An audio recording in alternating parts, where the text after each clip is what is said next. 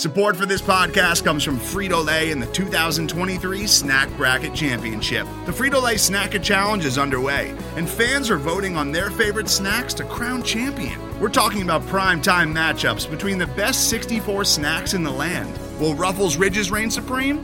Can Doritos defend their dynasty? Or will Smartfood use their smarts for a surprise upset? Only you can decide. Get in on all the action for a chance to win up to $1,000 or a year's worth of snacks. Let your snacks be heard. Just go to fritolaysnacket.sbnation.com to vote and enter for a chance to win. No purchase necessary. Sweepstakes ends April 3rd, 2023. Void where prohibited. Year's worth of snacks awarded in the form of 52 coupons, each good for one bag of chips. See official rules at fritolaysnacket.sbnation.com. This is the Black and Gold Banneret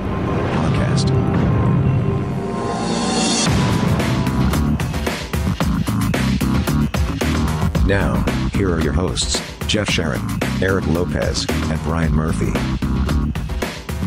All right, welcome in Jeff, Eric, and Brian with you here as it is football week at long last, ladies and gentlemen. We are here. It's mid September, and UCF is going to play their first football game. It's our first football game preview show here on the Black and Gold Banneret podcast of 2020. It's going to be weird.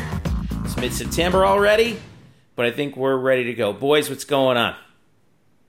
Nothing much, Jeffrey. I uh, was in downtown Orlando today, walking around, and you know I have headphones in when I walk around, and I could sense that there was a car, sort of like, just sort of uh, rolling right beside me, and I sort of looked up, and there was this woman in the driver's seat sticking her head out the window, and trying to get my attention, and I had my headphones in, so I took them out, and I'm, and she goes, "Are you hungry?"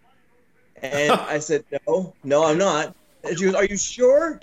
I said, No, I'm fine, thanks. Uh, I don't know what she thought. However, I think it's related to the fact that I haven't had a haircut in 13 months, and I think, I think, I think tomorrow, I think tomorrow that's going to end.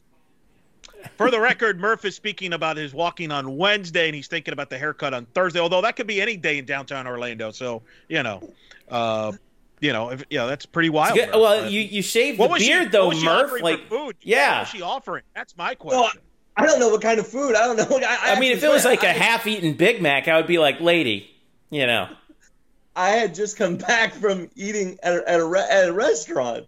So, so, like, it wasn't even like that One of- was fine. Too, One of the really but- nice ones over by where you live too, right? I'm sure. Yeah, I mean, I'm, I'm downtown, so you know it's it's not cheap. It's- So apparently, like, it's that. I, I I certainly didn't dress up to go out. I think I was wearing like t-shirt and gym shorts. That might have been a thing too. But I, I think it's time that I really do need to cut Well, this. in, in your defense, you're saving your good clothing for your trip to Atlanta to cover football. We're Yeah. football. Finally, at long last, Murph is going to be up there. It's UCF against Georgia Tech on Saturday, 3:30 p.m. ABC, Bobby Dodd Stadium. Huge stage for the Knights to open up their season against an ACC opponent. Of course, Georgia Tech defeated Florida State uh, last week in what was a real slugfest in Tallahassee, a game that I'm sure you really enjoyed, Er- Eric Lopez, quite a bit. But um, hey, former UCF coaches Geoff Collins getting that win up in Tallahassee to start the conference season for uh, for Georgia Tech. Of course, we're going to talk about that and more. But uh,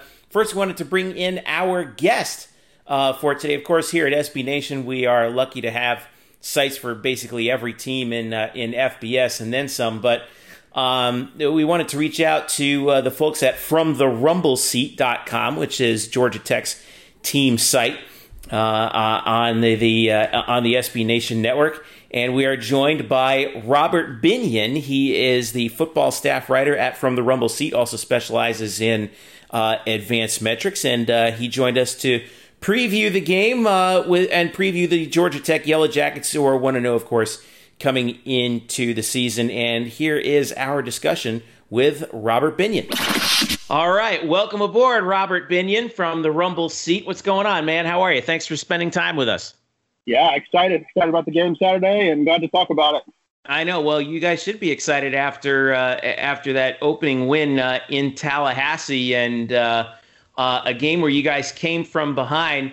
Um, I, I, guess let's start at the top with uh, with a guy who we're all familiar with down here at UCF, Geoff Collins, who's your head coach now. Of course, we're not only familiar with him from his time as head coach at Temple, but also he was a linebacker coach and recruiting coordinator here from 08 to 09. Recruited, I think, something around seven guys on the defense who eventually played in the NFL. He's brought a, a little bit of the band back together at Tech with Brent Key on the offensive side, who was almost the head coach here at one point, and uh, and Andrew Thacker, who is a graduate assistant, who's now your defensive coordinator.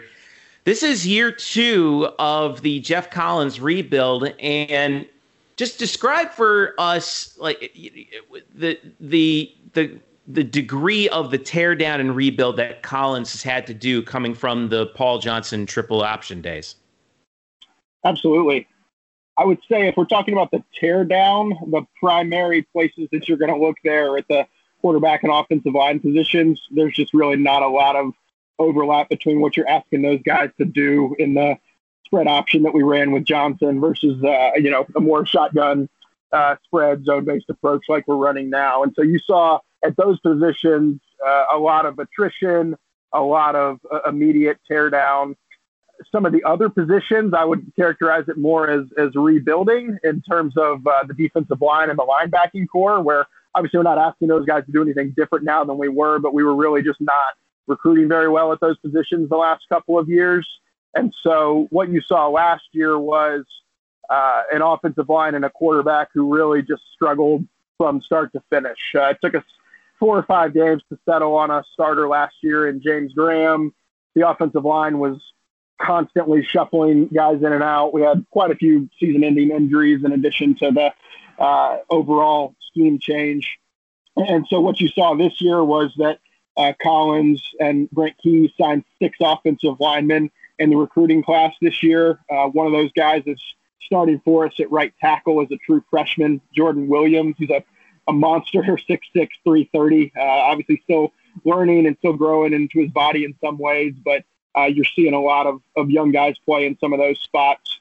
Uh, and then the quarterback position, of course, uh, the guy who started fourth last year is now fourth on the depth chart, uh, which is the kind of thing that happens when you're moving from you know an option offense to something that's uh, more traditionally passing oriented. And so last week we started a true freshman named Jeff Sims, a guy who'd been a commitment to Florida State, and so we all enjoyed the irony of him uh, leading us to a win down in Tallahassee uh, after Mike Norvell had not uh, wanted to stick with him after he took the job, and so uh, Sims completed more passes, had a higher completion percentage, threw for more yards than any game we had last year uh, in his first start as a true freshman on the road, and so uh, honestly, that performance completely recalibrated uh, our expectations for what this season could be and even really for what the next couple seasons could be. Because if you're going to try to run this kind of offense, uh, it starts with the quarterback. And we weren't sure if, if we had one, and now we're pretty sure that we do.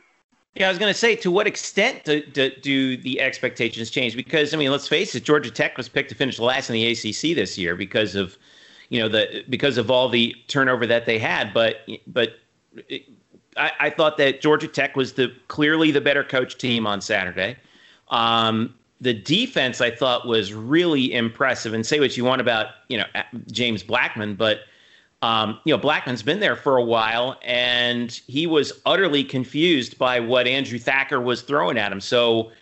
What, to what extent do those expectations now get recalibrated based on that win in Tallahassee? I think from our vantage point, you know, Florida State's probably a little bit worse than they uh, were thought to be going in, but I think you also have to uh, consider that, that Tech is a little bit better than what most folks thought. Uh, if, if you look at uh, Bill Connelly's SP plus number, something that we're, we're fond of, uh, we, we, moved way up after the performance this week, all the way up to, to 26th in the country. Uh, of course, out of the 76 teams that are actually playing, and our, our defense, which was you know in the 70s last year, is is 13th uh, and our offense, which was in the hundreds last year, is uh, in the mid 30s. And so obviously those numbers use a bunch of priors from last year. They use uh, the percentage of uh, return experience that you have, and then they're you know beginning to use this week one. But I think what you see is that uh, from the get go, uh, Tech seems to be out in front of where they were thought to be. And uh, you mentioned the defense. I think last year, you know, Thacker was putting things in from from his perspective and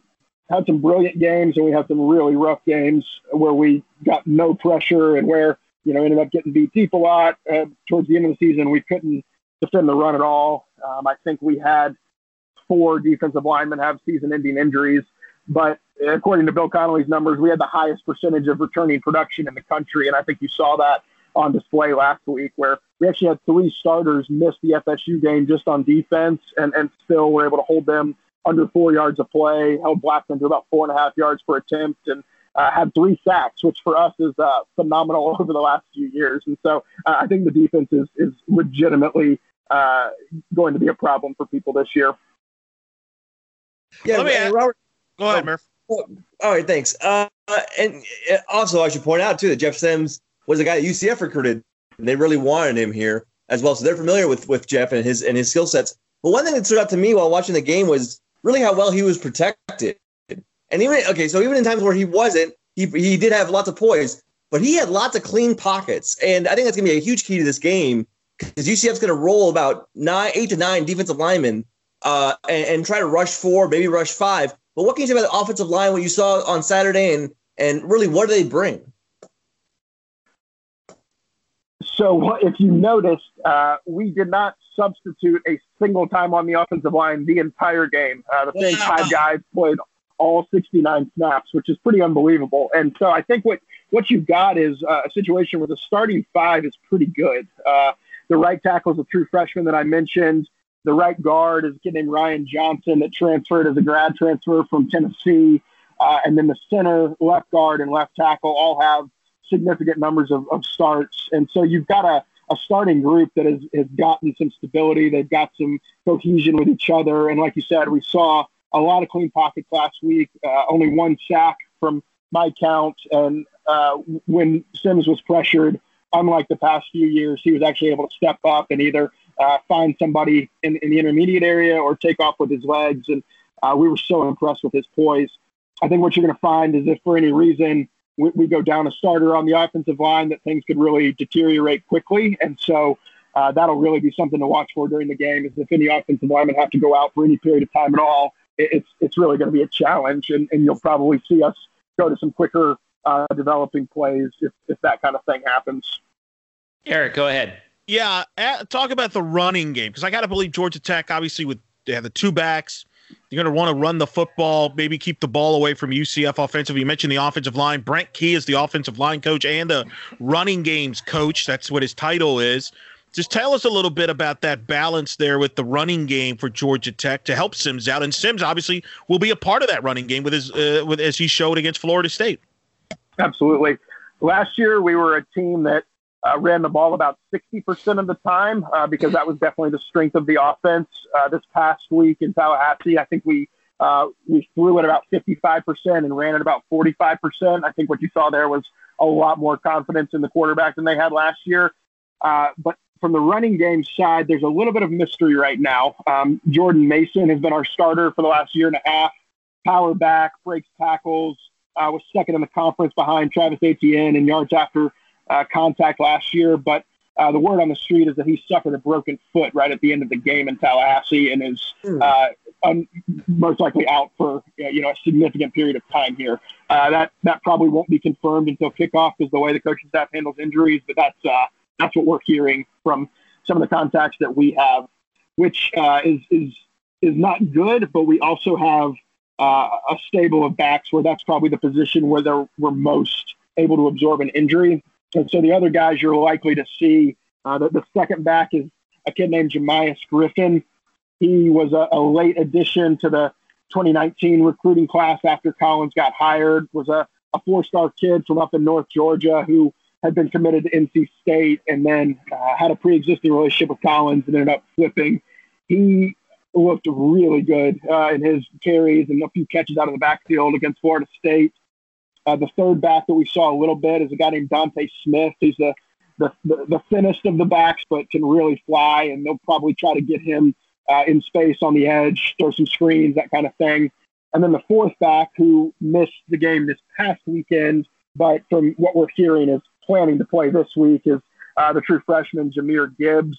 And so he was uh, the best recruit that we've signed since 2007. A really high four-star kid at Florida and LSU were the other uh, schools in it in his final three. And the word out of camp is that he's just an athlete like you wouldn't believe. And so we're uh, really hopeful that he's going to be able to get on the field this week. He's going to be at full strength. I think if he is, you're going to see uh, a lot of uh, two back sets with probably Griffin on one side and Gibbs on the other. I think you'll see both Gibbs and Smith getting split out into the slot uh, a fair amount, and, and, you'll really see those guys involved uh, a fair amount. And like you said, of course, Sims is going to be involved in the run game. He's going to have called draws. He's going to scramble on pass plays. He's going to run zone read. Uh, rewatching some of the tape this week, there were definitely some reads that he missed on some of those plays. So I think that's an area for growth, and that's also an area where uh, your defensive line could, could definitely make some hay if they're able to get in the backfield and confuse him. So I, I don't think that's yet a strength, but some of the, the called outside zone runs are where we really hurt Florida State, and we would expect to keep trying that stuff this week. We're talking with Robert Binion from the SB Nation Georgia Tech team site from the Rumble seat. Robert, when you look at the challenge that UCF presents the Georgia Tech defense. And uh, again, Andrew Thacker, the defensive coordinator, familiar with UCF, and it was good to see the it was good to see the coaches. Uh, you know, they they having been at UCF, they understand that this is you know this is this is not some some team that they're going to just run over. But when we talk about the matchup with UCF's high octane offense against Georgia Tech's uh, defense, which, like we said, did a very good job against Florida State. But this is an entirely different ball game here. What's your biggest concern on the Tech side as far as how they match up with the Knights? To me, it's got to be the explosive passing game. Uh, Tamorrion Terry got open deep a few times last week, and either you know Blackman overthrew him or he dropped one that he really should have caught for probably about a 65 yard touchdown. Um, our, our secondary is really good, but they're also really aggressive.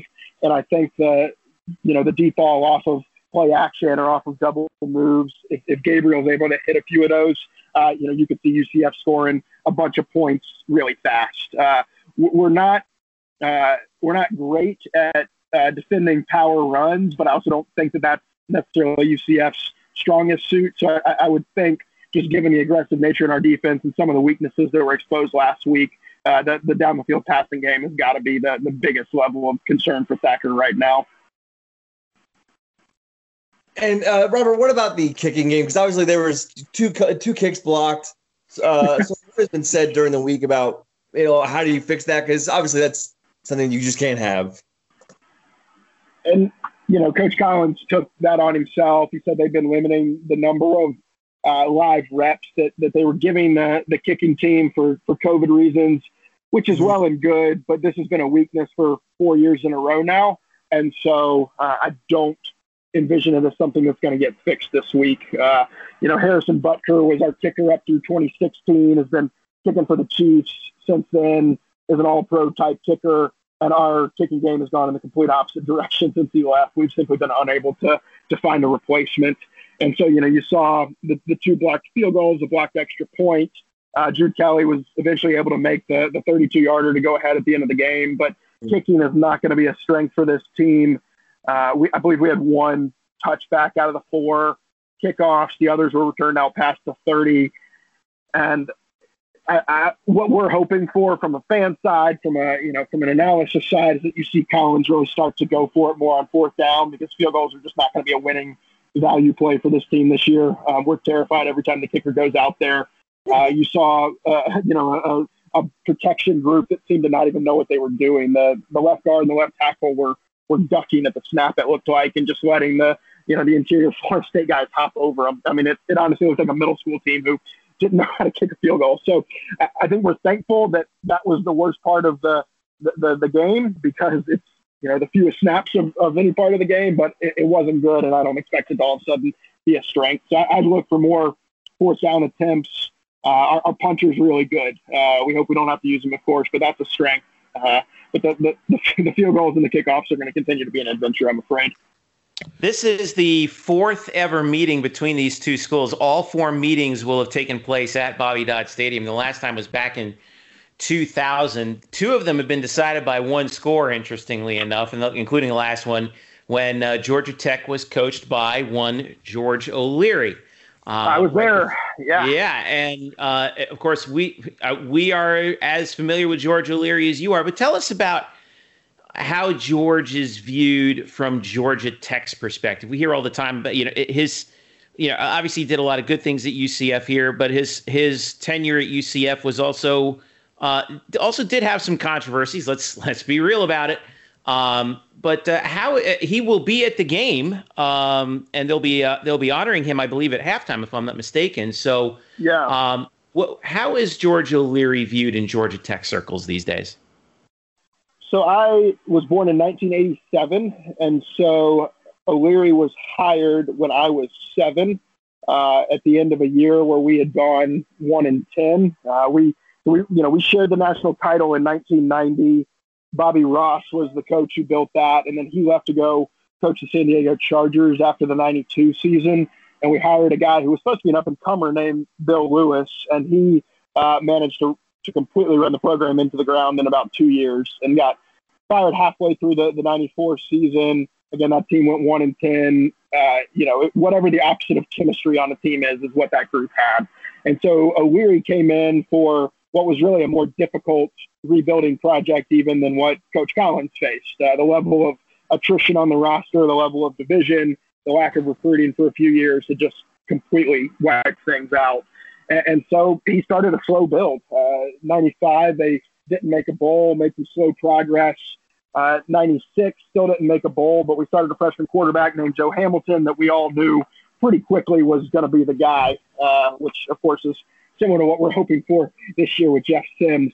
And, and then by 97, they had made a bowl game, 98, won double digit games, and uh, finally broke a, a seven year losing streak against Georgia, which around here will uh, get you a, a statue, will get you a, a lifetime contact, contract extension, whatever you want if you can beat Georgia. And then he actually ended up beating Georgia three years in a row. And, and I think that's honestly what most fans are going to remember about his tenure. Uh, that, that one, he did something that hadn't been done, I believe, since the 50s, uh, beating Georgia three times in a row, uh, as well as uh, sharing an ACC title with, with Florida State one of those years, going to a couple of much more significant bowl games. And so uh, we were sad when he left for Notre Dame, not all that surprised.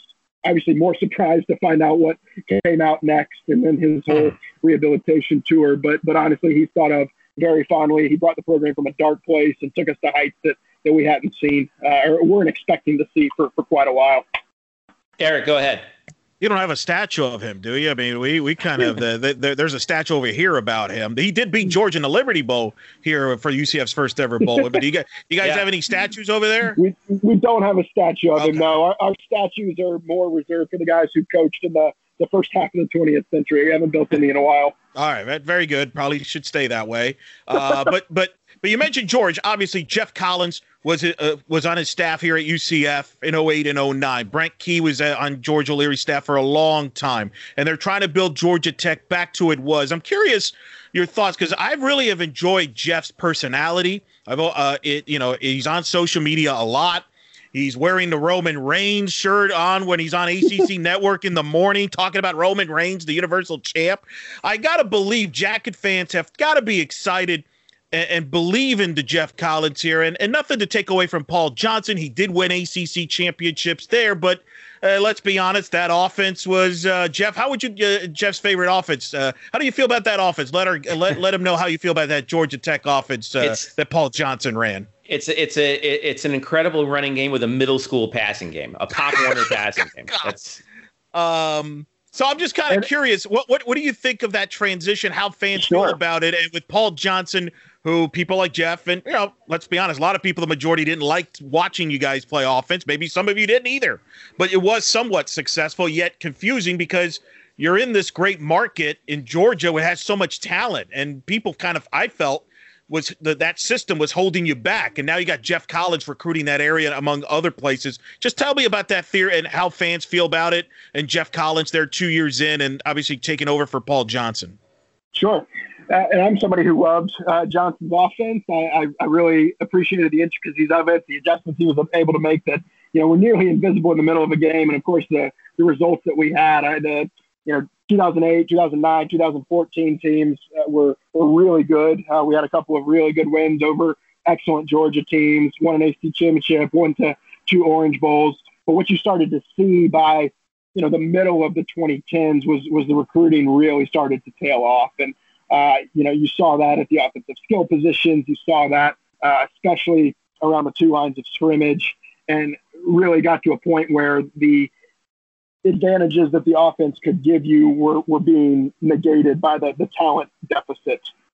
And so you bring in Collins, who from day one is, is going to focus on Atlanta, focus on the state of Georgia, focus on recruiting. Um, I mean, Paul Johnson, you know, he was honest. He would tell you he didn't care much for recruiting. That was not his bread and butter. He wanted to scheme. Uh, he wanted to, to design things, uh, but he was not g- going to be uh, putting in the hours recruiting. And Collins came in the exact opposite. And of course, that you know that fires us up. Um, I don't.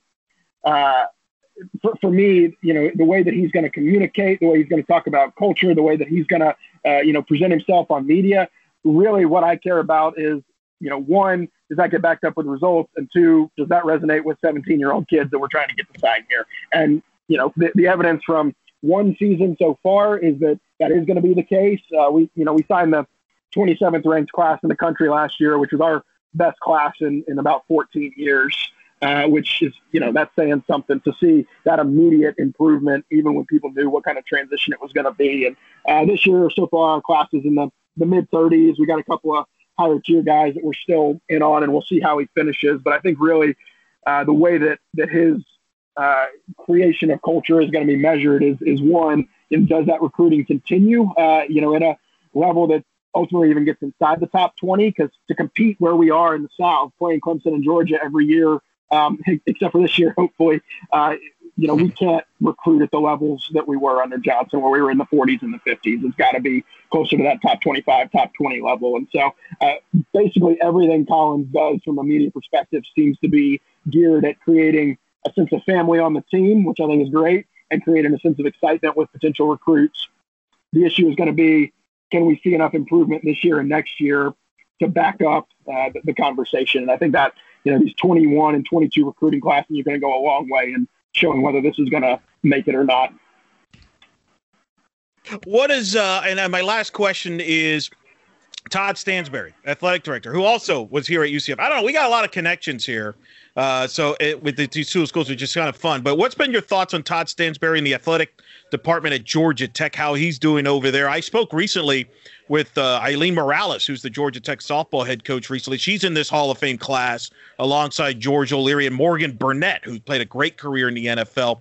Just your overall, overall thoughts on Todd Stansbury and the, and the direction of Georgia Tech athletics, which, you know, this used to be, this was a, a program that went to the national championship in college basketball uh, over a decade ago, and obviously been a perennial power in baseball for many years with Nomar Garciaparra and, and among many talent. Of course, football, you mentioned the national title in 19 1990 and competing for the ACC. And I always feel like the ACC is better when a Georgia Tech is competing for championships in all these sports. Just discuss Todd Stansbury and Georgia Tech athletics as a whole and how he's running things over there.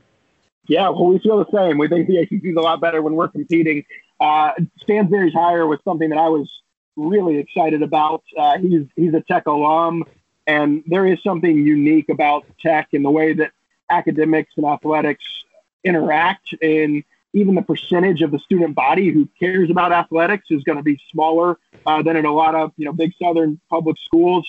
And, and so you've got to have somebody like stansbury who understands the uniqueness of tech because that's going to have implications for how you fundraise the percentage of alumni that you can expect to give back to the school. Uh, it's going to have implications for you know what size facilities you're going to be able to build and i think stansbury has really shown that he gets a lot of that.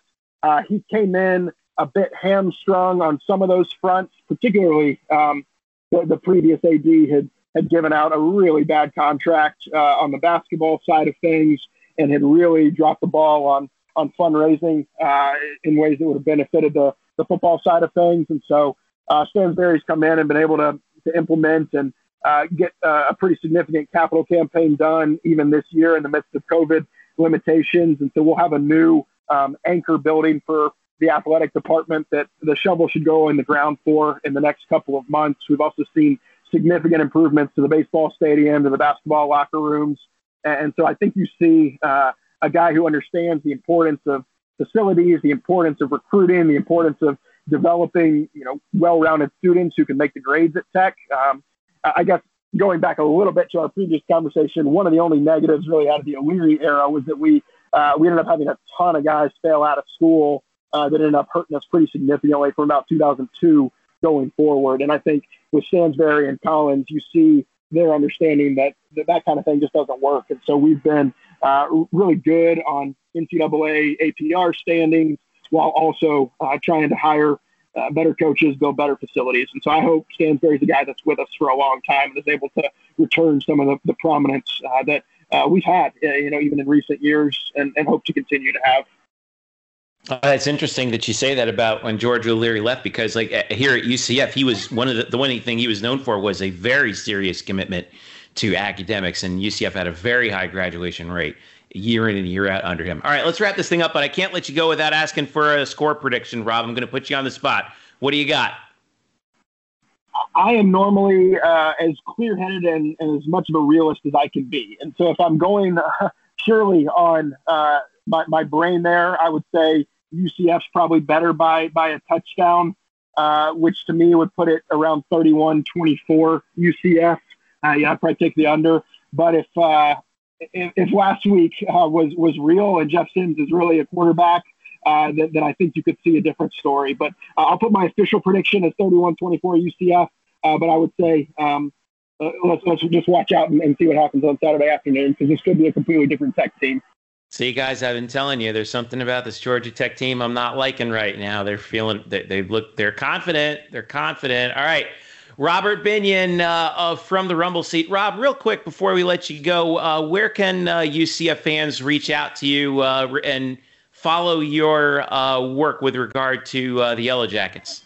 Yeah, I, I share all my articles and I'll be posting stats throughout the game on my Twitter. It's at Robert underscore Binion. So at Robert underscore B I N I O N.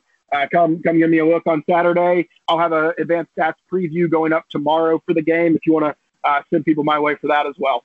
Will do. Robert Binion from from the Rumble seat. Uh, thanks again, and uh, hey, enjoy the. Uh, I hope the uh, air is starting to clear up in uh, Salt Lake City where you are over the last couple days, and uh, stay fa- stay safe up there and enjoy the game on Saturday. We'll be talking to you. Okay. Thanks. Great to talk to you guys. Today's episode is brought to you by Cars.com.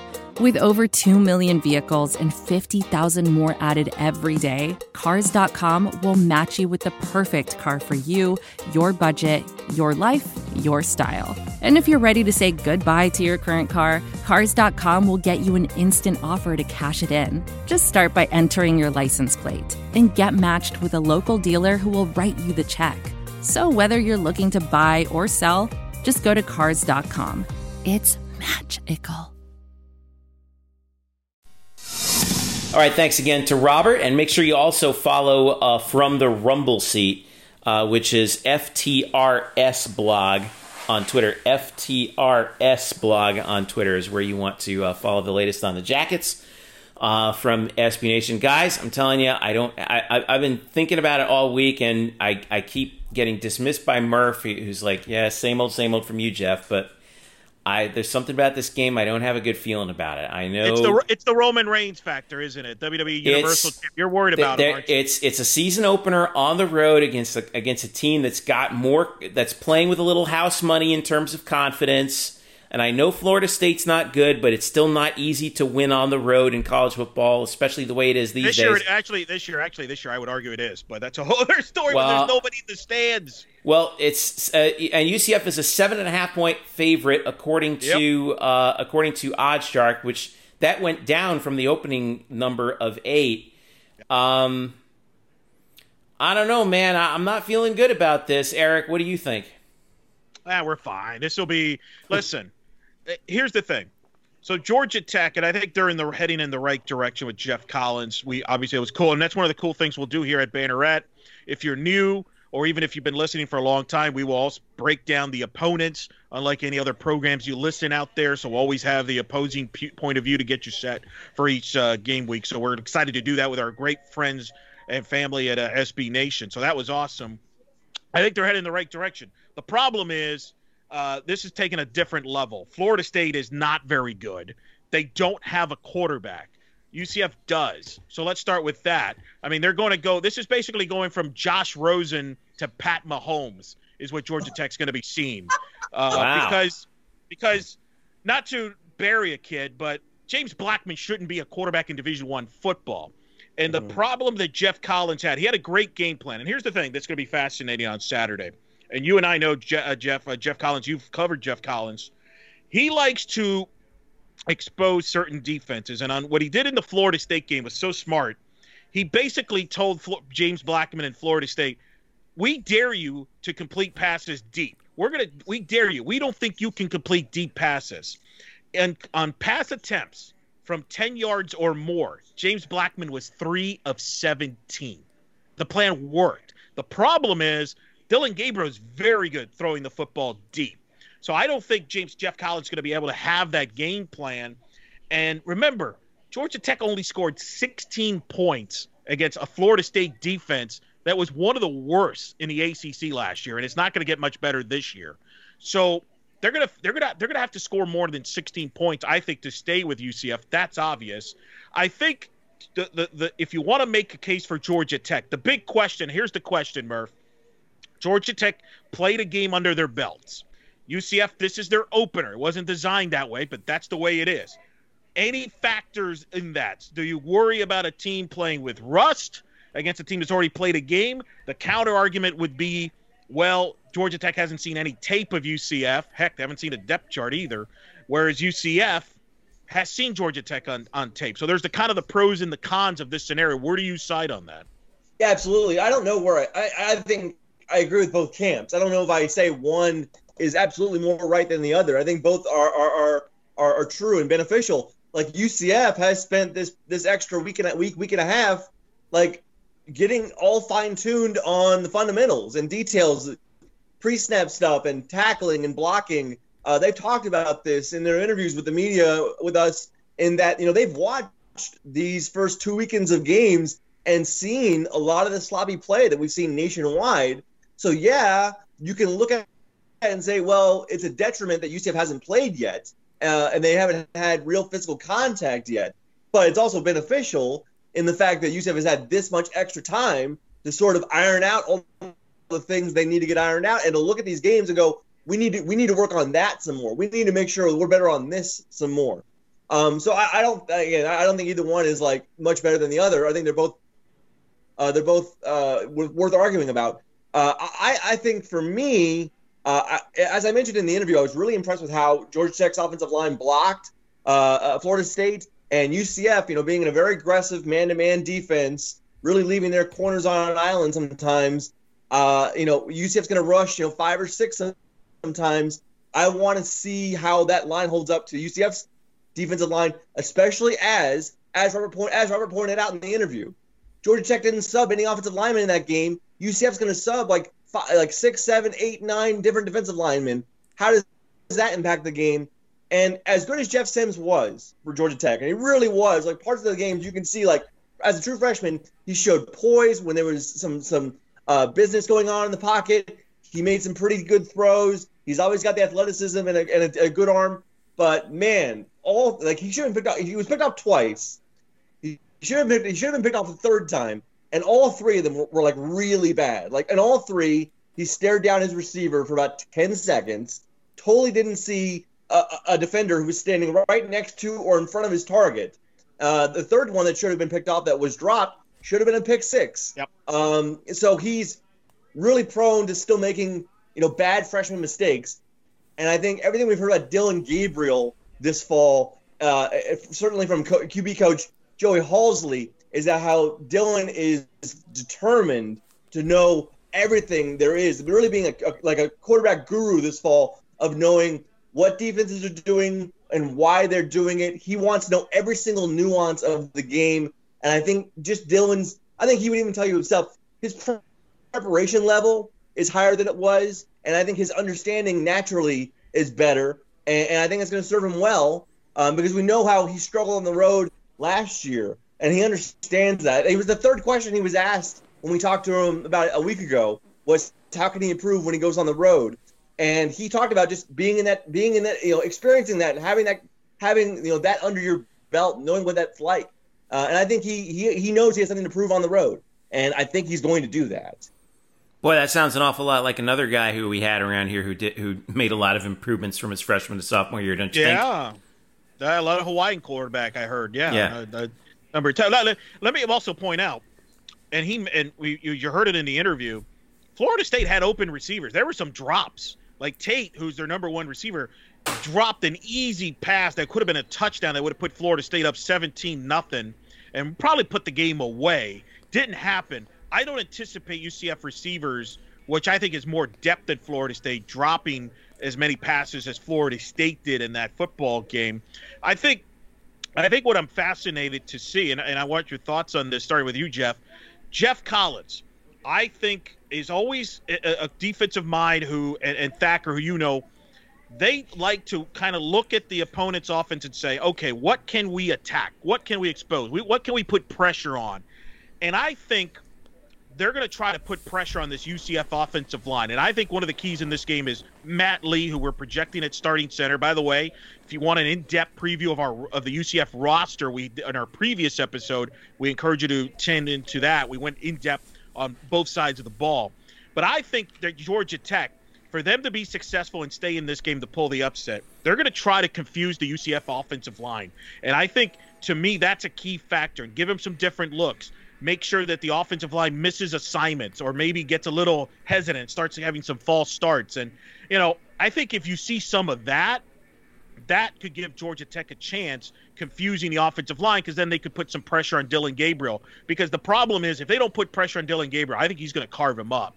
And I don't think Georgia Tech cannot afford to get into a shootout. They will not win a shootout. They won't be able to keep up with UCF, who has way too much depth for Georgia Tech, in my opinion. Yeah, I think I think you're right about that. With, with Collins and, and Thacker, it starts on the front seven, right? And the thing that I was really that I I am going to be very interested in that first the first couple UCF drives, how the offensive line looks. Um, are they are, they causing pressure? Uh, like you said on Dillon Gabriel, I think the real key here, Eric, is going to be UCF's run game. Believe it or not, because um, are they going to be able to run that read option with uh, with Greg McCrae and Benno Thompson and, and, and anybody else who they might who they might be able to throw out there? Maybe Johnny Richardson. Who knows who we'll see out there? But uh, are they going to be able to keep that defense honest? Because if they can if they can hit a couple of those quick runs inside and maybe gash Georgia Tech up front on first down a little bit, Yeah. that's going to slow down that rush. And also the screen pass. The Yeah. screen pass. If, if we watch that Florida State game, one of the positives Florida State Mike Norvell did early, it was that screen passes to the running back, which was effective early against Georgia Tech. And maybe you, I think Josh could take some notes there and maybe expose Georgia Tech that way too. Yeah, and then if they if they can tire them out too, you know, uh, we talked Yeah. I, that we talked about substitutions on the on the Georgia Tech offensive line. The question is, will they be able to substitute on the defensive line? Because if they can, um, that obviously bodes well for them. But if they if if UCF's offense starts clicking, um, and and is running at the pace that they want to, that could tire them out. And I really do believe with this different off season, this adjusted off season that we've had, um, you know, conditioning is going to be the biggest factor in every football game that we see. So, who's the better conditioned team? We're going to find out. I think probably early second half. Um, who the uh, which team has that advantage in that department? Murph, what do you think? Yeah, I thought you guys brought up the two points that actually I was going to talk about too. I thought. Oh, excellent! We're all on the same page. I know, right? I know. I, thought- I thought the screen game was really effective. I think that's something UCF needs to do, and I think and and and you know and uh, Thacker's talked about this this week in, in his media availabilities is just the tempo and having to change the way they've practiced this week to sort of adjust to that tempo and keep guys in there for for longer periods of time, more plays on their defensive line. You know, play after play after play, which typically they may not do as much of, but for this opponent they need to. And again, as as kind of the cliche, you just can't simulate speed, uh, and or especially that kind of speed. And I wonder uh, if they can keep up. And I, I just, you know, again, if UCF is successful in their first couple of drives and gets out to an early lead, um, you know, I don't. I, I don't see that happening. I, my questions, I'm more concerned on the defensive side, certainly with you know losing a guy like Kalia Davis to an opt out, and you're going to probably have to have some freshmen step up step up for you in in the in the secondary. Um, uh, but if, they, if that defense can be okay and that offense performs like they should perform, uh, UCF should win this game.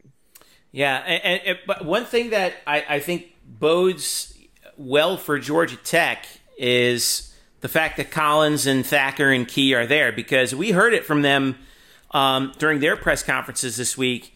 You know, uh, because they both coached here, they are not going to let their players overlook UCF. Uh, you know, and you know to what extent that's a factor. When not, wait, wait, wait, wait, wait, wait, wait, wait, wait, wait, wait, wait, what? What? Yeah. You mean you think they're going to overlook? No, UCF? no, I'm not. I'm not saying that, but I'm saying the players. You know, they, I, I, I don't think the players are in any room to overlook UCF. They lost. They, they could be reminded they lost to Citadel last year. I and there's that digit. There's a little digit next to that UCF. They yeah. that got got their attention.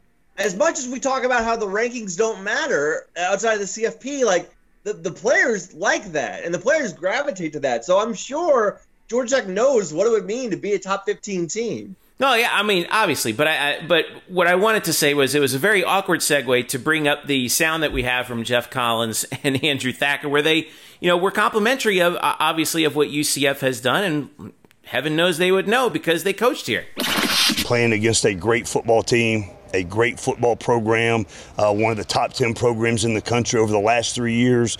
Uh, great coaching staff, great players, great speed, great schemes, uh, and we're, we're well versed in that and uh, have a tremendous amount of respect uh, for the opponent that we've got come in, coming in. I just want to take the time. It's, uh, you know, I had two years at UCF, uh, and I was coaching for George O'Leary, so that was really more like 14 years uh, down there coaching for Coach O'Leary.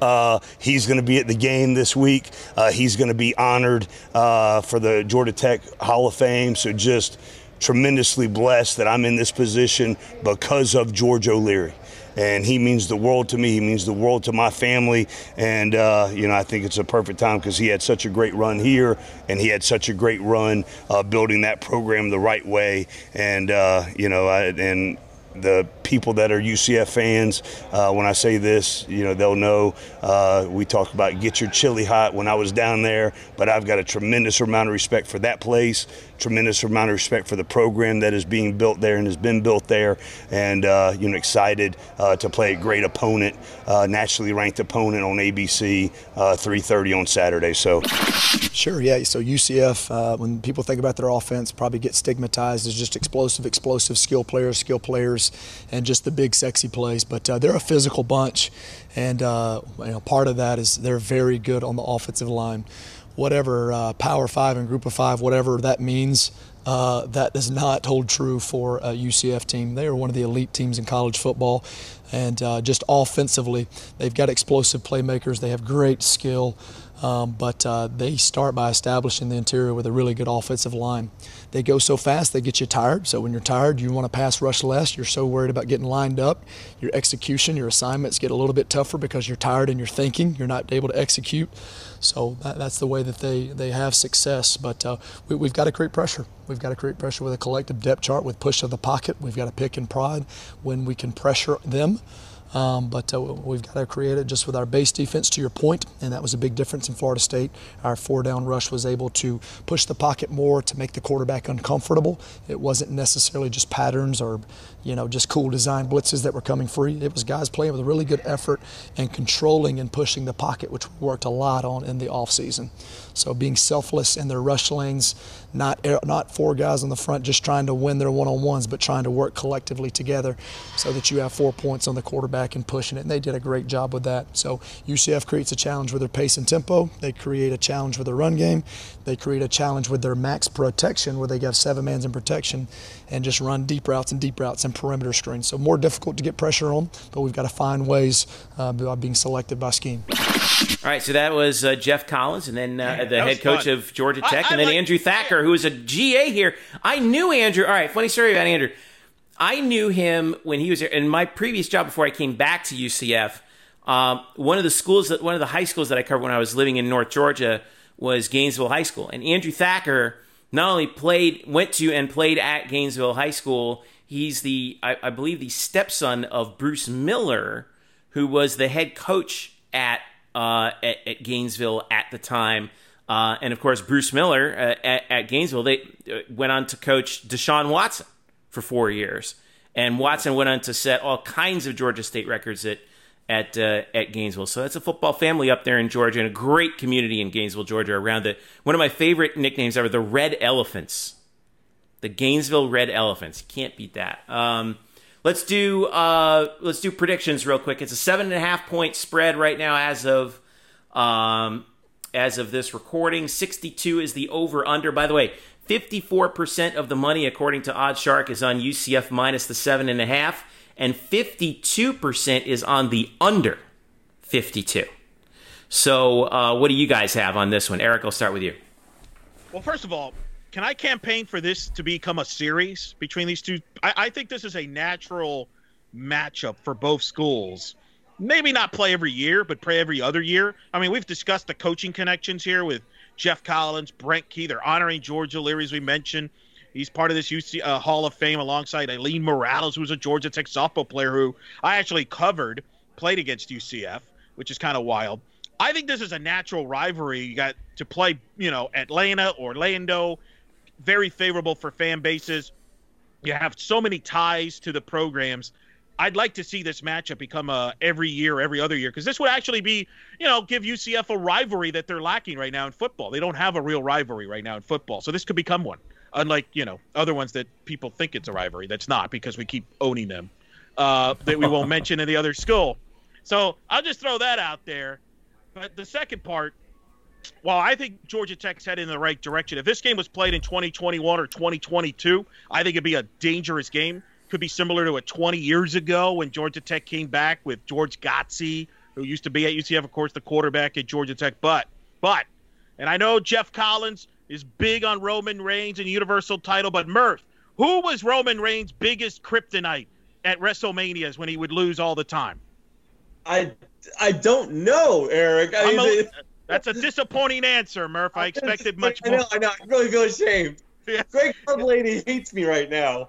And, yes, and Todd Dejanay. I'm confident both of them would know the answer because the answer is the, is the beast incarnate, Brock oh. Lesnar. And who do we have on this offensive line that people compare to Brock Lesnar?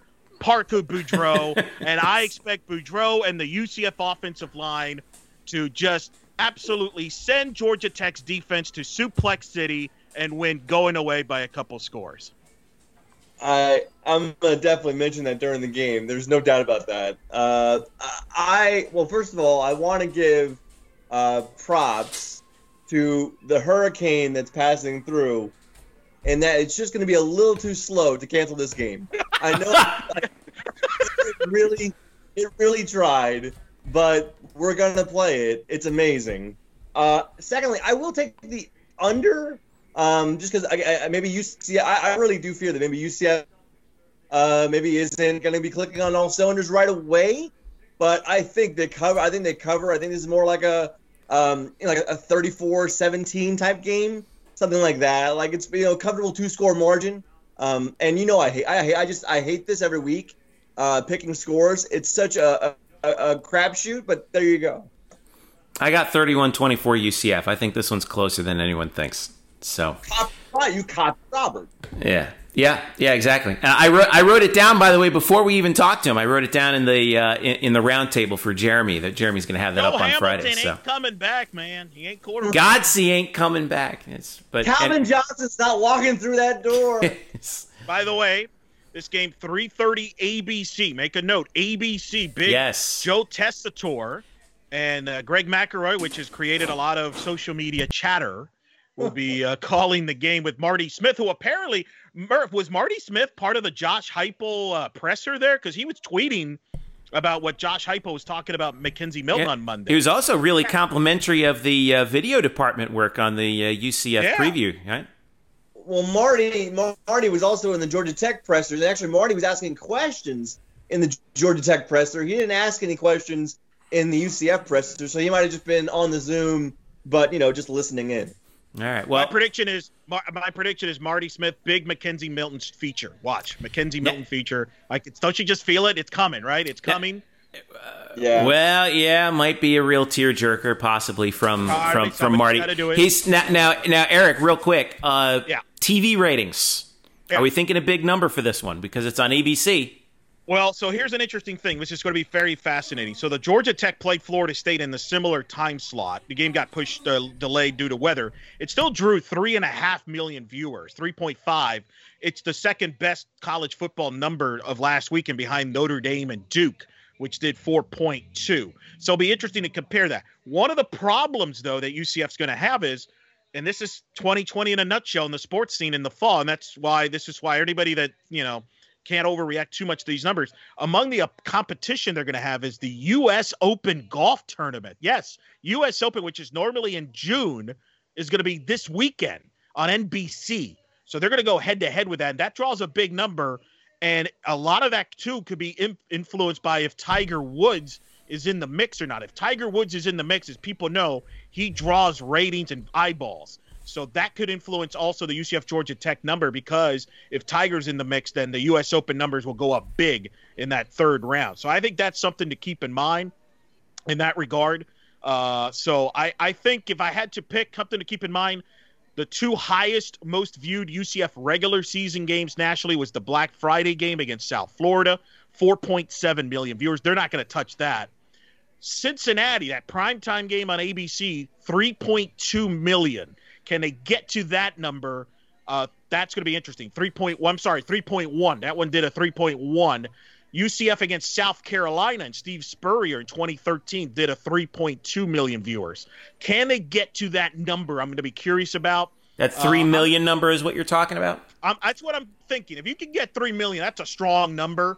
Uh, that would be right up there. I think that's a good number considering again you're going up against U.S. Open golf, and golf has been doing monster numbers since its return. It's a big like I think they're up by 30, 40 percent. So I can't explain it, but people love golf. So um, and there's other college football that'll be going on during that same time. So that's something to keep in mind. Also, Joe Tessitore, former Monday Night Football voice, joins Steve Levy, Mike Tirico, and Sean McDonough as former Monday Night Football voices that will be and have called a UCF football game. This will be Joe Tessitore's first call uh, UCF football game he's ever called. So there's a little Wait. Monday Night Football theory. Which which game did Mike Tirico do? 2005 UCF South Carolina. Steve Spurrier's first game. Oh, that's right. That's right. Yep. That's right. Okay. Yeah. 15 years back. That's not counting uh, Beth Mowins, who filled in on Monday Night Football, or Chris Fowler, who filled in this past Monday night to watch the Steelers thump the Giants, uh, filling in there if you want to include great. those two. guys. Thanks. But- Thanks for- or, thanks for or the Reese, reminder. You know, you know, Lovely. you know. Thank, thanks you. That's a lovely verb choice there. Eric. Appreciate Thanks that. For not rubbing it in. All right. Um, This just in: Saquon Barkley got tackled behind the line of scrimmage again. Good one. Yeah. Get some, Thanks. get some offensive line. Hopefully, UCF's offensive line does not look like the Giants' offensive line. yes. If they Let's do, run. Jeff, let's run that. do- Let's run that film back and be like, hey guys, here's how you not play offensive Exactly. line. I have, I have faith that Josh Heupel is more imaginative than Jason Garrett. I I, I can't I can't I can't argue. I can't argue. The, I can't argue at that uh, point against the. You know why that All right. is, Murph? Because Jason Garrett's a bad coach. Well, that yes, yes, that's correct. Yes. Also, the Giants have no offensive line. All right. Heupel might be a good coach. Yep. ABC 3:30 on Saturday. Uh, UCF at Georgia Tech. When we get back. Got more to talk about here, uh, including uh, some news in the other sports as well. Stick around. We'll be right back. All right, welcome back to the Black and Gold Banneret podcast. Jeff Sharon, Eric Lopez, and Brian Murphy with you. Follow us at UCF underscore Banneret, Facebook.com slash Black and Gold Banneret, and of course, black and gold blackandgoldbanneret.com, where we are the home of the UCF Knights on SB Nation. Wow, did we have a lot of news drop today? Uh, we're recording this obviously Wednesday, September the 16th. Um, couple big stories that we got to talk about. For, uh, first and foremost, the Big Ten has made it official. They're coming back to play. Uh, and it will be October 24th that they uh, that the presidents and chancellors, this is according to ESPN, unanimously voted to resume competition, citing daily testing capabilities and stronger confidence in the latest medical information. Uh, the season will kick off October 24th. Um, each team will attempt to play eight games in eight weeks, uh, and the Big Ten championship game will be on December the 19th. Uh, so they will, and by the way, they will have each team will play uh, an extra cross division game for each school. Um, uh, so this is they're they're throwing this thing into fast forward real quick, real quick, and there's no margin for error.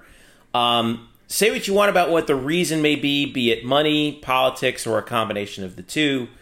Um, from a UCF perspective, this is I, will I'll say it right now. I think this is bad news because now the now the decision's easy for the college football playoff uh, uh, committee. They can just pick the conference champions from the four remaining conferences. Now, Brett McMurphy dropped a little nugget today that uh, the Pac-12 was thinking about coming back too.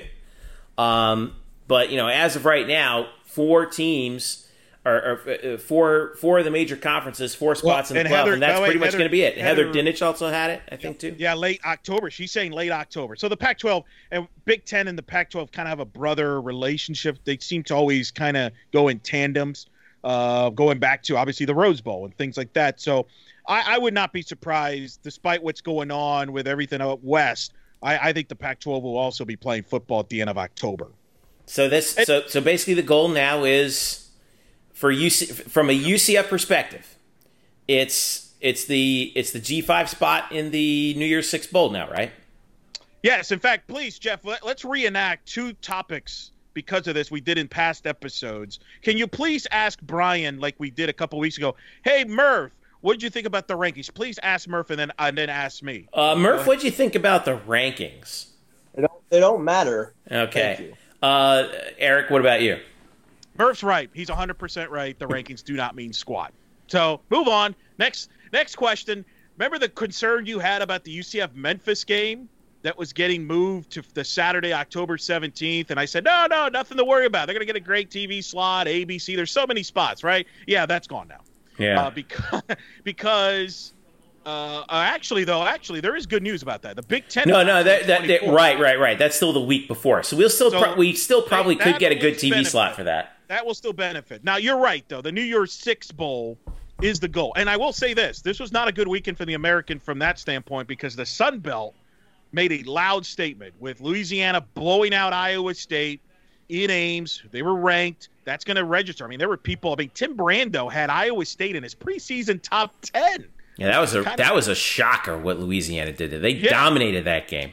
Billy Napier, an up and rising star head coach. So I think the Cajuns are legit, and then Appalachian State's always been good. So the it's not like it's an automatic, and that's why it's important that not only UCF needs to beat Georgia Tech, but it'd be nice if you know you know cover the spread and put up a store because I think there's legit competition there. But you're right, it's the New Year's Six, and look, the American handled this well. It didn't work out from the national title playoff situation. I do agree because the Big Ten's going to get a team in, maybe two teams in. Ohio State, some would say, is the best team in the country. So it's this is good for college football because it's going to help the television numbers, and I think TV does play a role in all this. Remember, Fox owns the has the Big Ten network, so there's a lot of and they're really t- well tied in with the Big Twelve too. Correct, and the Pac-12 to even some extent. So, uh, and it's no secret the television numbers for the American, uh, the, for college football, have not been good in the first two weeks, and uh, so this will help. The Big Ten brings to big markets, big ratings, so that won't help UCF. But like you said, you got to play for New Year's Six, and when you're in a situation, you can play for the Peach Bowl. You could still control that, and I still think that's successful. And oh, by the way, that's still a big paycheck, and every school right now will be happy to take any paychecks they can get. So. Uh, you know, I think that's the deal. Please, people, do me this favor. Don't freak out and get all bent out of shape when UCF wins against Georgia Tech and drops like 10, 12 spots in the polls because the Big Ten no. is back in the polls. Okay? I don't. It's I don't think that's the thing. Well, the Big Ten news broke. I, you know, a bunch of UCF fans actually wrote back to me. They're like, "Oh, come on, we never really had a chance to begin." The UCF fan base is so completely jaded by the college football playoff system, oh, yeah, and I, I feel bad because, like, you know I I really thought that it, it, in the in the the status quo without the Big Ten, without the Pac-12, that UCF really did have a shot. You know, it, I, am with you on that. I'm with you, but you know, I know, I know, I know. It's one of the few things that we actually agree on. But, um, but right now, unless something really weird happens, everything goes up in smoke. Now, of course, weird things can happen You know, the, the Big Ten is giving themselves zero margin for error here.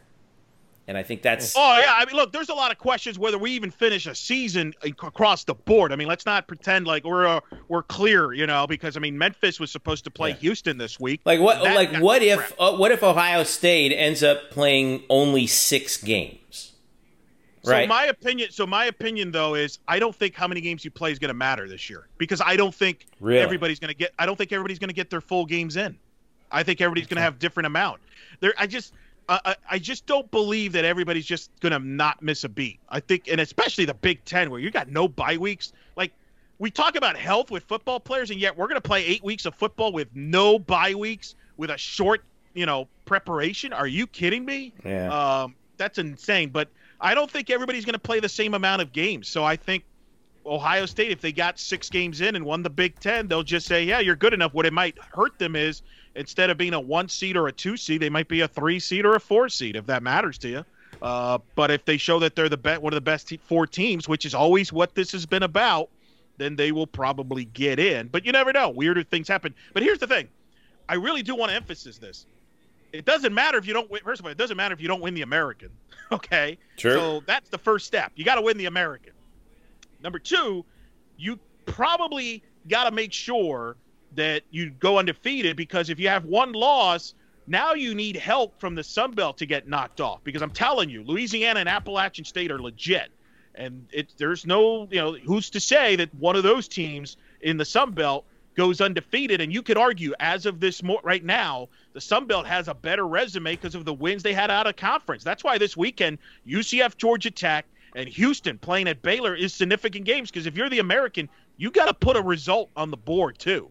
Otherwise, people will wonder, like, well, are they really better than the Sun Belt? You don't want that conversation yeah. being done by the committee come in November. Although I do think this UCF will benefit because if they go undefeated, they will get the benefit of the doubt because they've built a brand now, whereas Louisiana hasn't done. See, Louisiana potentially could be in the UCF shoes in 2017, and they get overlooked by a team like UCF because UCF's won the last few years. So we're on the other. That's, we're now on the other side of the shoe now. It's the irony of all this. That's that's a fair point. That's a fair point. The other bit of news that came out today. The uh, NCAA's Division One Council finally approved moving the Fall Olympic Sports Championships to the spring. Now, here's the key: they're the the NC, this is just the NCAA championships themselves, and so everyone else is going to have to work their schedule around the NCAA championship brackets will be filled at 75% capacity. So you're looking at, for example, in the NCAA volleyball tournament, 48 teams.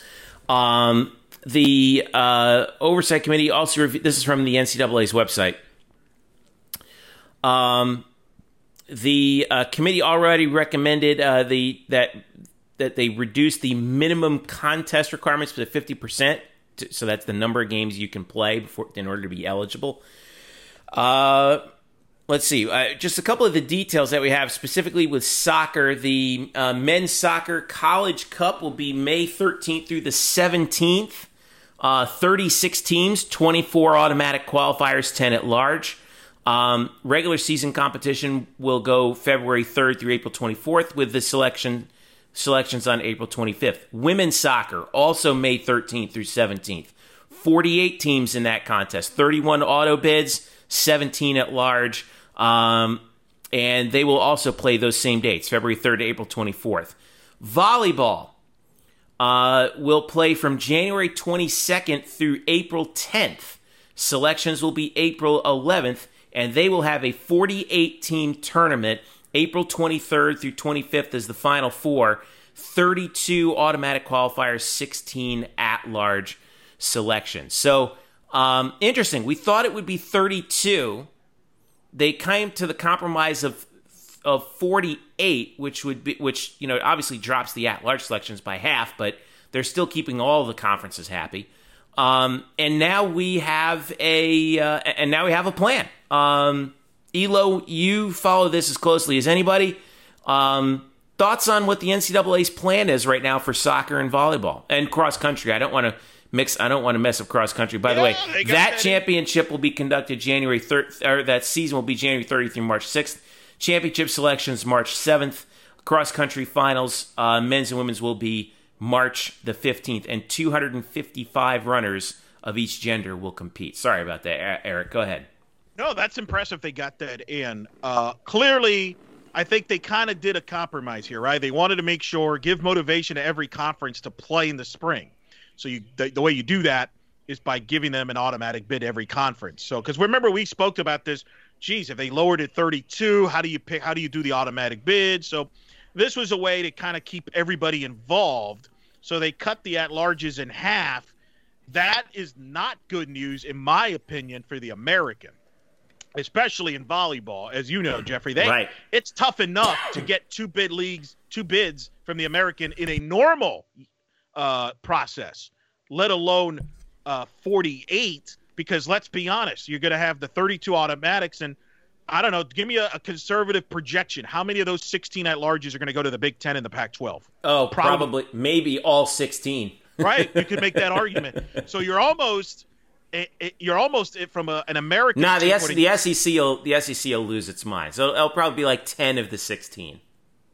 Uh, something, but the point is, it's you know it's going to be tough. Like you could make the argument, and and and in a way, this could make the regular season even more exciting.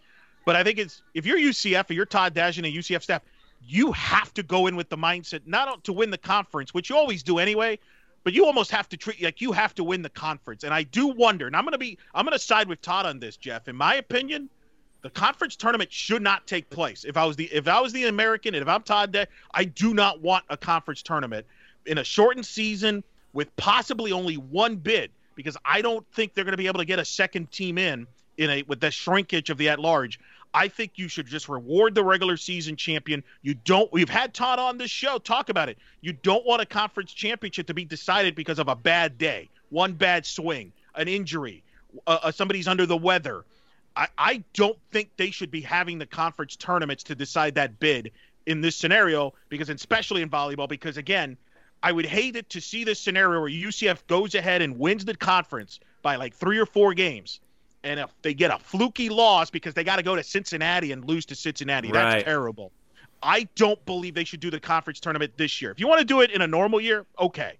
But I think in this circumstances, I would strongly be against it if I was in a coaching staff's not just volleyball, I would argue in soccer as well, because women's soccer is kind of in a similar boat in that, you know, again, I think the ACC is going to dominate a lot of the at large spots in men's and women's soccer. The men's soccer one, by the way, how the heck do you do a 36 team bracket? How is Murph going to bet? How is he supposed to bet on a 36 team tournament? Help me out with that, guys. How's that going to work?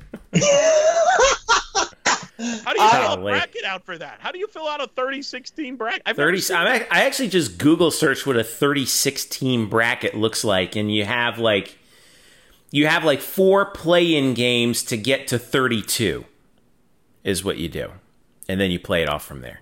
That is I weird. Have a question: Where do I go to bet on college soccer?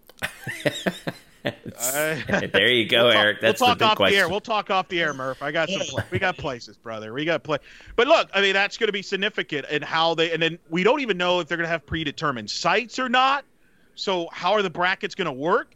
More than likely, I wouldn't be shocked if you see a UCF in volleyball have to go to Florida, and Florida may have a, a bye, depending on how they do this. Again. Um, but again, having said all that, let me just say this. Having said all that, I'm happy that they're having the tournament, number one, and that they are, you know, it wasn't down to a 50%, that 75. So they're letting everybody involved we'll see if everybody still participates in the spring. There's a chance that number could lower if some conferences like the Ivy League, they like they like to not play, uh, decided not to play again. So we'll see what happens with that.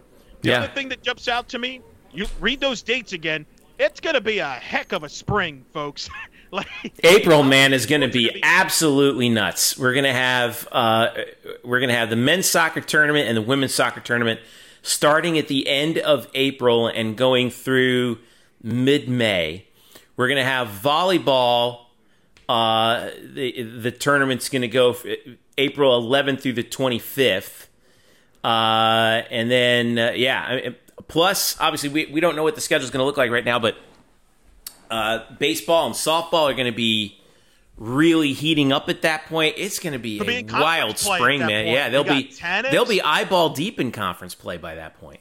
Are they gonna like? Are we gonna clone our the media relations people to be at all these places at once? Like, how's that gonna work? In, Like, intern, uh, a lot of a lot of interns are going to get a lot of experience this spring. It's uh, and and and that's and that. By the way, the other news that came out today, Murph, men's and women's basketball, college basketball has gotten green lighted to start the season now, November twenty fifth, two weeks later than planned. But isn't that Thanksgiving? Is that right? That's right around Thanksgiving, right? Yeah. yeah. Yeah, the day I'd say- before Thanksgiving, I believe. Not set in stone yet. They're getting there though. Yeah, they're close. They're close. close. So, all right. We'll talk about that. We'll talk about that next week. Yeah, yeah, we'll probably have a plan on that. Uh, Murph, I did want to ask you about uh, American League Most Valuable Player candidate Dylan Moore. Um, all right, I got some numbers for you here. He's uh, numbers since returning from that injury that he suffered.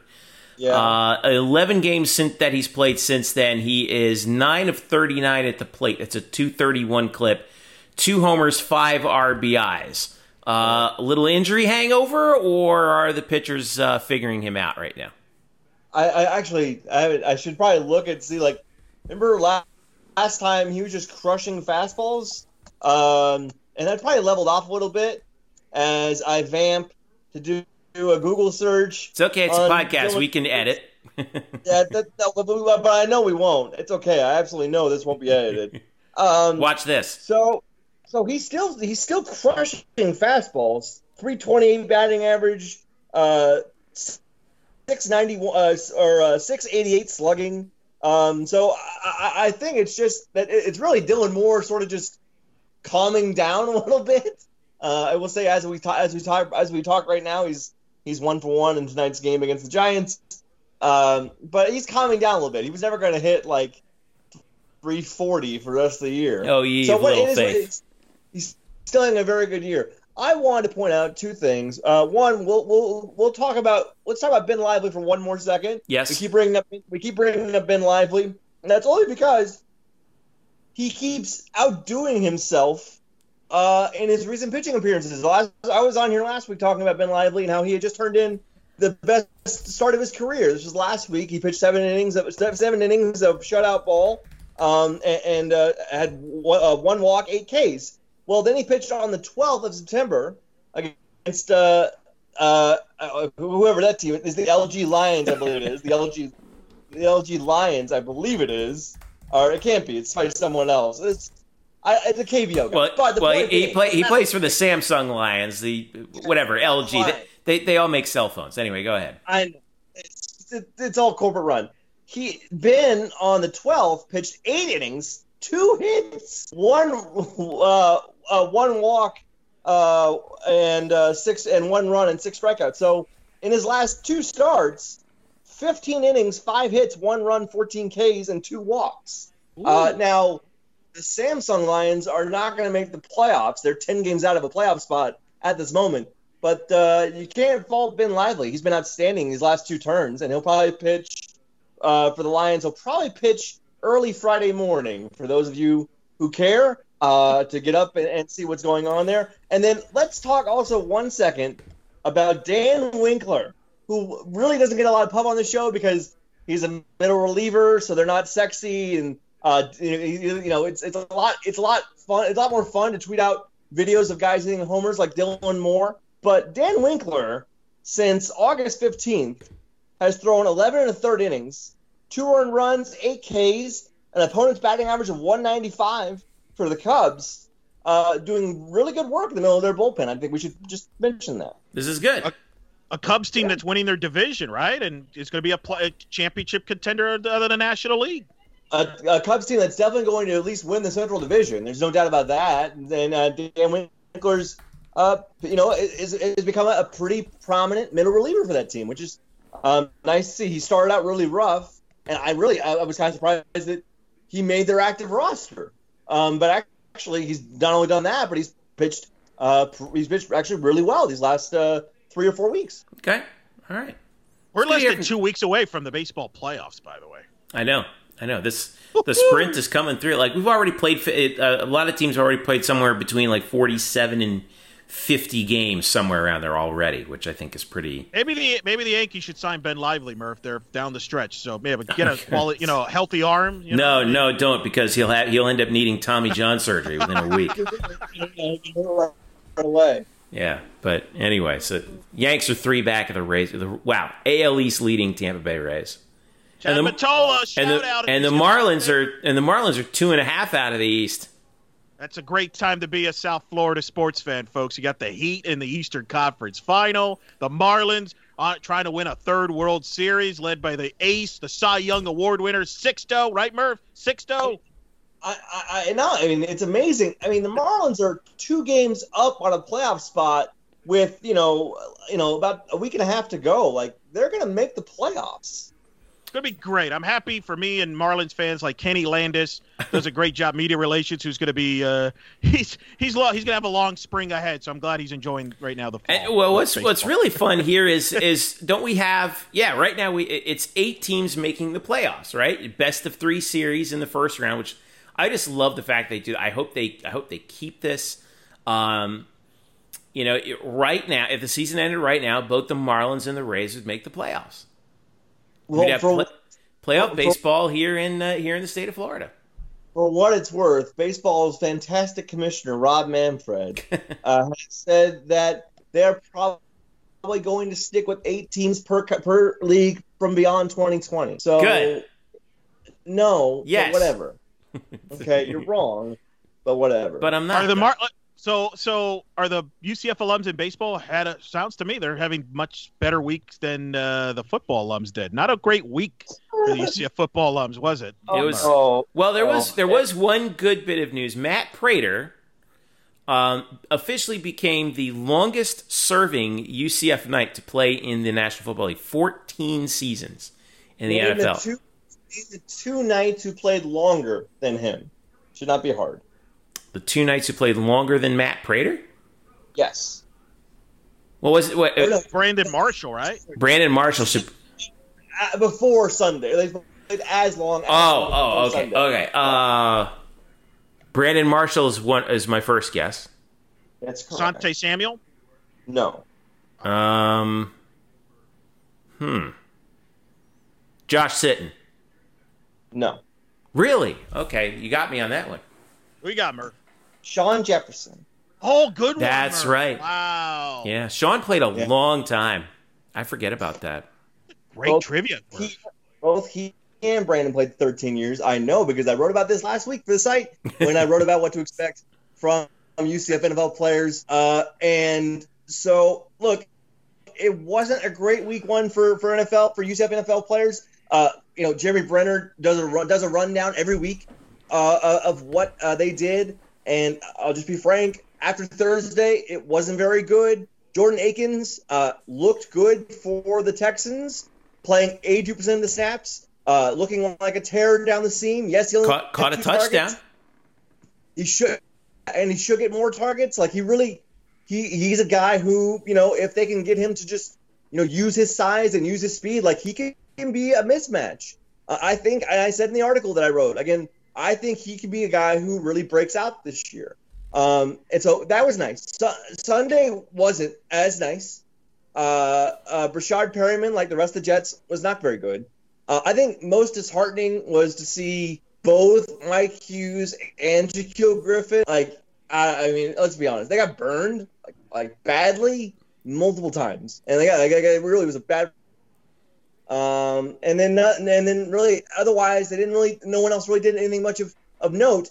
I guess it'll be interesting to see this Sunday, uh, Sunday night on, or uh, excuse me, Monday night on ESPN Monday Night Football, the Saints and the Raiders. Michael Thomas out for the Saints, most likely out for the Saints for a few weeks. That moves everyone up on the depth chart, a wide receiver for the Saints. So you should see Tre'Quan Smith get more field time. Uh, I will be interested to see what he does. You know, I want to see him break out and become more than just a deep threat. Um, but this is a big opportunity for him to step up without the Saints' number one receiver. Might see might see more work from uh, Latavius Murray too. In that case, if I mean, they're down receiver, right? Well, It, it only helps if Alvin Kamara is hurt, and right now Alvin Kamara is the best thing going in that offense. Yeah, it's true. Whatever.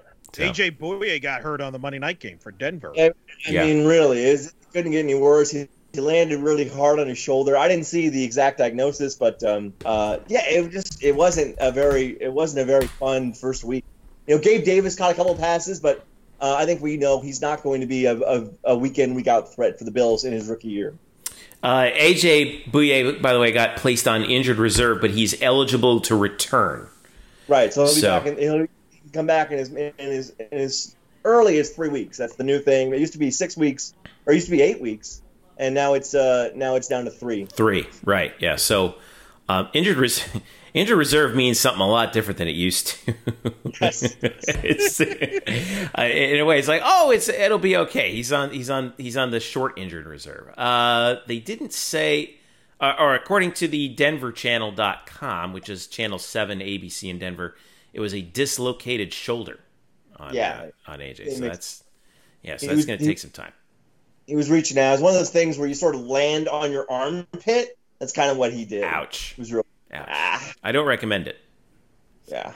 All right, let's uh, let's go ahead and wrap this thing up, guys. We got more content coming for you in, in anticipation of football uh, on Saturday. I got a game preview coming up. Uh, we also have our season predictions. We go game by game. That's going to be up pretty soon. We're working on our uh, top 30 assistant coaches of all time. That we're we're putting that out this week because believe it or That's not, right. a couple guys who we're going to see this weekend they made the list.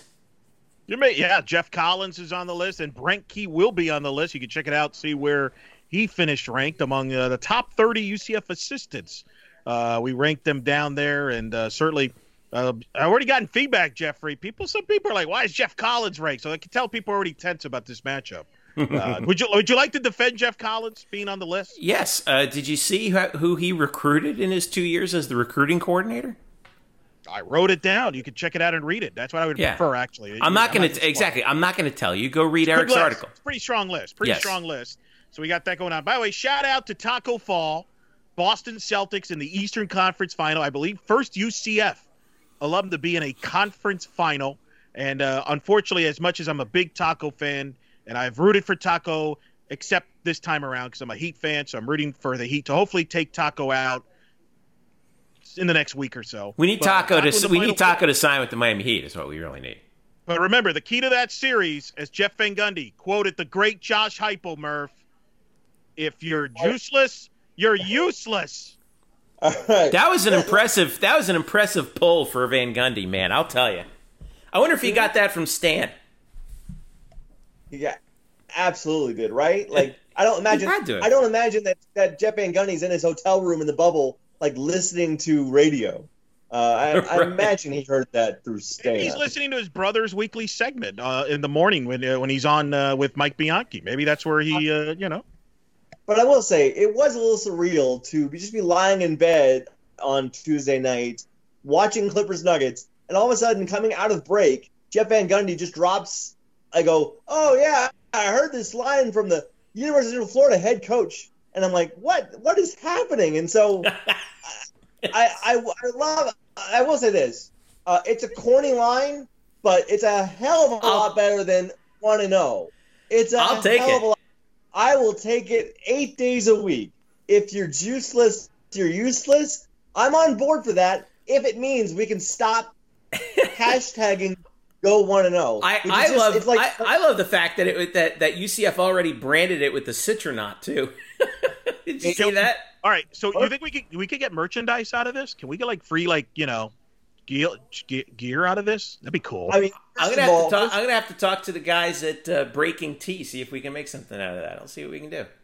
don't they have to? And again, like, how does Otis Anderson not fit into this? He's got to. I know. Juice. I like the potential of this. I really do. Yeah. This is There's a got- lot. There's a lot of angles to it. Yeah. So Murph, so your yeah, your goal when you're in Atlanta, okay, for the game, you got to make sure you got to see if you can get me some of that Roman Reigns gear that Geoff Collins is wearing, the rack 'em and leave. And if they're playing his theme music coming out, you got to pump that up on your video, and then find out if we can get, you know, if you're ju- juiceless, you're useless. Like, can we get any merchandise out of this? Those are your responsibilities. I'm I'm shocked that like there probably is a shirt like that, but like it probably says like like like uh, parentheses rambling wreck everyone and leave. Like that's got to be made, right? Like that has to be made already. Well, they just call him the wreck. That's it, right? I mean, Just uh, I, I'm just saying, for Georgia Tech purposes, you can put a Georgia Tech logo and a Roman Reigns logo, cross branding, rambling. bet- wreck better everyone. better yet, get a get a picture of Roman Reigns when he played for Georgia Tech. Yeah, Even well, better. I'm sure that Ooh, you got to get a photo of that, Murph. I'm sure they got to have a. I mean, you got to believe they got to go full gear on promote, promoting Roman Reigns, kind of like Miami does with Dwayne Johnson, right? Like there, Oh, yeah. there's got to be a Roman Reigns photo somewhere in the in the press box that would not have existed if he But did not have. The but does he have? But had. but Eric, does he have a flat top? And is he wearing a uh, a uh, what do they call those things? A a midriff cutoff. a, a midriff cuff? No no no no no. The fanny pack. Oh, okay. yeah. I don't know about all that. But but I'm telling you, Murph, right? I got you. If you're Georgia Tech, right? You're the music guy. You got to play Roman Reigns theme at some point during the game, if not in the intro, right? Does, does that intimidate Parker Boudreaux then? Like, like what I'm- happens now? I'm just saying. I mean, East Carolina plays the Undertaker music at their home games. I'm just saying. And you know, if I'm Parker Boudreaux, I come out with a Brock Lesnar shirt and really like just freak him out. Just pour it on. Yeah, I, I'm, Oh, I'm. I'm all for it. I, I do think we'll. Uh, there's got to be some sort of uh, Roman Reigns insignia somewhere uh, on that in that in that media in that stadium now. Come on, it, it's got to be there. It's got to be there. That's the one disappointment about game day not being there. If if game day would have somehow made it there, I kind of feel like Roman Reigns would have been a guest picker there. Like he's been there before as a guest picker, but I think he, they would have probably Zoom, unfortunately, because the times they were in. But still, I think Roman could have been there. Instead, though, you'll have George O'Leary in the sidelines. So hey, you know that's your consolation. All right. Nope. Well, well, I'm going to I'm going to end the end the wrestling talk right now by reminding you that you can follow us at UCF underscore Banneret and follow each of us individually at Jeff underscore Sharon, Eric Lopez Elo, and Spokes underscore Murphy. Follow all of us for uh, the latest uh, as we lead up to Saturday, 3.30 p.m. kickoff between Murph's UCF and Georgia Tech. Murph's going to be there at historic Bobby Dodd Stadium. 3.30 kick on ABC. Fourth Murph, all-time you wanna meeting. Murph, and uh, UCF has Yeah. lost all three times in Bobby Dodd. Can they? Can they finally break the ice against the against the Yellow Jackets? We're going to find out. So, and it, and Murph, you you want any dinner re- uh, recommendations? I think I hear Lou Williams has some places he likes in Atlanta. Uh. Oh, okay. That's enough. All right, we're gonna have to get out of here on that. Uh, for for all of us at Black and Gold Banner, and for uh, oh, by the way, special thanks also to uh, Robert Binion from uh, from the Rumble Seat. You can follow them at FTRS Blog. That's FTRS Blog on Twitter and from the Rumble Seat.com. Uh, for all of us here at Black and Gold Banner, and for Eric and Brian, I'm Jeff saying thanks for listening. This has been the Black and Gold Banneret podcast.